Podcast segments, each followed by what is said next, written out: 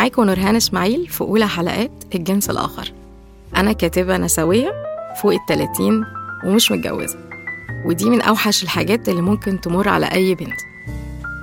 وده خلاني أعدي مواقف كتير قوي خاصة مع عرسان الصالونات وفي الديتينج ولما بقابل أي شخص من المعجبين سواء بره الشغل أو جواه. ويبقى صعب جدا خاصة لو هنقول لهم لأ.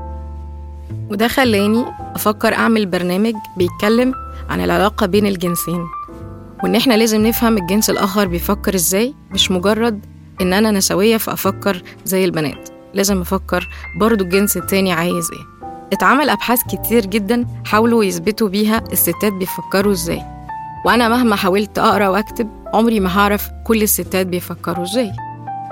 بحكم إن أنا اسمي نورة وشبهها فكل الناس افتكروا إن أنا ممكن أبقى ممثل رؤى. رؤى دي الفنانة نورة في فيلم العار اللي كانت حلم حياة كل شاب في مصر. إيه اللي يخلي رؤى حلم كل راجل في مصر؟ لأن هي دلوعة؟ لأن هي بتعرف تدلعه؟ أي حد يلاقي دلع وما يتدلعش يبقى حمار. رؤى كانت طول عمرها ست متدلعة. عندها الشغالة ما بتعملش أي حاجة غير إن هي مستنية كمال عشان تدلعه. فطبيعي إن أي راجل يفكر في إن الحياة الزوجية المفروض تبقى كده. لكن لما بتقعد مع عريس وتلاقيه بيتكلم على إنك لازم تبقى زي رؤى فقط لا غير بتبتدي شخصية أي بنت تتأثر وترفض رؤى كفكرة حتى. لأن فكرة الراجل عن رؤى هي إنها بتبخره بتكبسه بتقعد ترقص له وبتعملش أي حاجة غير إنها تحوم حواليه. وبتفضل طول عمرها ما تتمناش غير رضاه. لكن الحقيقة إن رؤى كانت بتسمع كمال وبتنصحه بس هي مش بتعارضه. دايما بتقوله النصيحة بشكل هو يقبله. على طول بتبين له إن هو قوي وإن هي محتاجاه كظل راجل في حياتها أصيلة دايما بتضحي علشانه جدعة بس مش بتعايره ولا بتكسر عينه.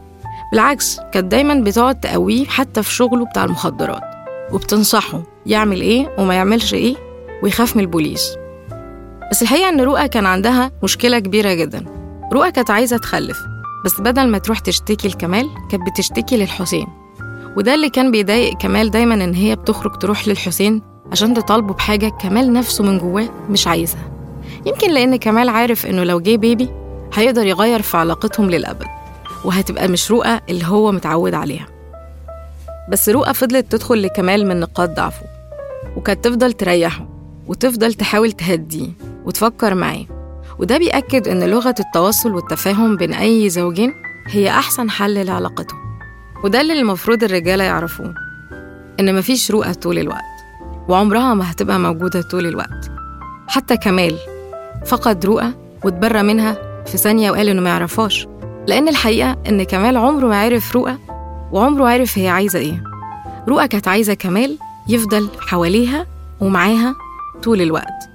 وده عمره ما هيحصل لأن كمال كان عنده شغله حتى لو كان في المخدرات وعنده حياته التانية مع زوجته التانية وإن عمره ما إدى رؤى اللي هي عايزاه فعلا. فإحنا لازم نتعلم من رؤى حاجة إن الرجالة عمرهم ما فهموا الستات عايزين إيه للآخر ولا الستات فاهمين الرجالة عايزين إيه أصلا. وده هيخلينا دايما نطوف حوالين إن إحنا مش عارفين نلاقي الحل الأمثل عشان نحسن العلاقة. بس على الأقل عرفنا إن إحنا ناخد من رؤى حاجة وناخد من كمال حاجة. على الأقل أنا اتعلمت من رؤى حاجة هي إن الست لازم تفضل تتدلع بس مش طول الوقت وإن هي برضو لازم تعرف إن كمال في يوم من الأيام هيتبرى منها.